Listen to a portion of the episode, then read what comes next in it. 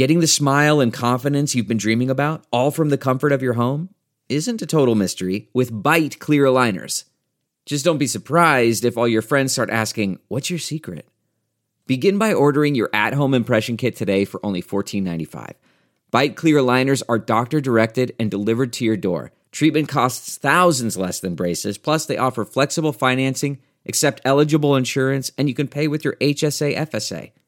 Get 80% off your impression kit when you use code WONDERY at Byte.com. That's B-Y-T-E dot com. Start your confidence journey today with Byte. How Law Professors Take Turns to Serve China's Courts. Written by Huang Yuxin and Cai Xuejiao. Published in Caixin Global. Read for you by Sylvia Franke.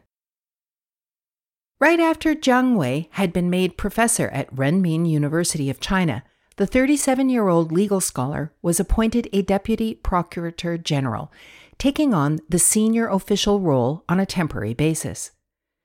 It was 1994, and Beijing's Haidian District Procuratorate had just become the first in the country to pilot a program that invited legal scholars to serve the justice system. The university's law school offered to assign senior scholars to the post of deputy head of the procuratorate on a revolving basis. Jiang never did return to his university career. After three years, he stayed in judicial practice, taking on a range of positions at the Supreme People's Procuratorate and serving as the top prosecutor of Northeast China's Heilongjiang province over the years. He was appointed Deputy Secretary General of the Central Political and Legal Affairs Commission in 2011 and became Vice President of the Supreme People's Court five years later, a position he held until this past April. Beginning in 2000, Chinese cities including Beijing, Shanghai, Jinan, Wuhan, and Chongqing rolled out the academic path to a legal career inviting law professors to serve in local procuratorates. China's top prosecutor and top court, the Supreme People's Procuratorate and the Supreme People's Court, then followed suit, with dozens of legal scholars given temporary roles since 2006 and 2012, respectively. Since then, the system has been developed as the country works on its plans to establish the rule of law and conducts judicial reforms to enhance its enforcement and justice system. The academic court exchange has helped bring talent into the judiciary, build a bridge between theory and practice, as well as enhance mutual understanding among scholars, judges, and prosecutors. This all aids in the development of a shared community of law, according to legal scholars interviewed by Caixin. Bridging Theories and Practices in March, the country's top prosecutor appointed as many as 10 scholars to temporary positions, including professors from Tsinghua University and the China University of Political Science and Law. Having law experts in such roles is an effective way for the procuratorial organs to listen to criticism and accept social supervision, according to former Procurator General Cao Jianming at a seminar held to welcome newly appointed scholars in 2009, Cao said he hoped they would supervise, identify, and point out problems and shortcomings in prosecution work, and speak freely to assist us in doing a better job of prosecution. Scholars interviewed by Caixin said their time in the courts and procuratorates gave them a better understanding of how the judiciary really works, benefiting their own research and teaching. Lin Wei, vice president of the University of Chinese Academy of Social Sciences, who was a deputy presiding judge at the Supreme Court between 2015 and 2017, said the experience could help scholars understand the logic behind the actual operation of the judiciary, increasing the focus and relevance of academic criticism and suggestions. As legal practitioners value expert opinions, scholars with differing viewpoints should be invited to participate in the entire process of important work and legal interpretation, said Tsinghua professor Lao Dongyan. This could improve the rationality of decision making while enabling potential problems to be detected early, said the professor, who has served as deputy director of the top procuratorate's Law and Policy Research Office. Lao also noted that more information should be made available in communication between scholars and practitioners. That experts cannot provide practical advice is mostly due to insufficient access to information, she said. A mechanism in need of improving. For Lao, it was challenging to balance her everyday tasks at the Supreme Procuratorate with her teaching and research responsibilities at the school, and she often had to give up time allocated for research to meet her school workload. It is natural for me to feel nervous as a researcher when I don't write papers for a while, she said. There was no time for in depth thought, reading journals, or writing, even if numerous issues worth researching were found during my post.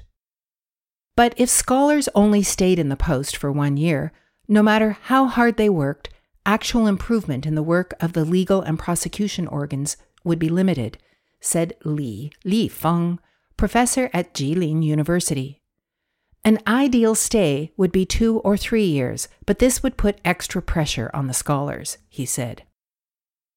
Li noted that courts and procuratorates usually select senior scholars over younger teachers who are considered inexperienced and unqualified. But senior scholars usually also have more teaching and research responsibilities. In order to better train younger scholars, Northwest University of Political Science and Law started to work with local procuratorates to assign scholars to the posts since 2007 as young teachers' lectures often failed to integrate theory and practice, according to Liu Renqi, deputy dean of the university's criminal law school. The school required law lecturers aged under 40 to serve local level judicial organs as part of their annual evaluation. The university also invited prosecutors to give practical classes and lectures. The entire design of having scholars serve posts in judicial organs still needed improvement, Liu said, noting that there was a lack of a long term mechanism to keep scholars in their posts for a sufficient period of time, as well as a lack of an incentive mechanism to encourage scholars who might worry about lacking time to do their own research. A common community of law. With more communication between researchers and legal practitioners, Legal scholars see serving in these posts temporarily as a way to foster exchange and aid in the development of a common community of law. The construction of legal theory needs more scholars who truly understand judicial practice, and the judicial team also needs a number of scholarly judges and prosecutors, Li said. There should be regular exchanges between judges, prosecutors, and scholars to improve mutual understanding, he said, and scholars working in the field should effectively use their legal theoretical knowledge and research findings in actual trials and judicial interpretation. The exchanges can bring the academic and practical communities closer together, as well as improve understanding and trust between legal professions, said Shan Wenhua, Dean of Xi'an Jiaotong University's Law School. Having scholars working for judicial organs is conducive with breaking down the natural divide between academia and judicial practice, said the Dean, who served as vice president of the Judicial Case Academy of the Supreme Court from 2017 to 2019. However, Li cautioned that the community should stay professional and be alert to a revolving door between legal professions that favors illegal interests it is important to understand how to build a legal community while ensuring professionals such as legal scholars, judicial officials, and lawyers follow the rule of law rather than knowing the law only to break it.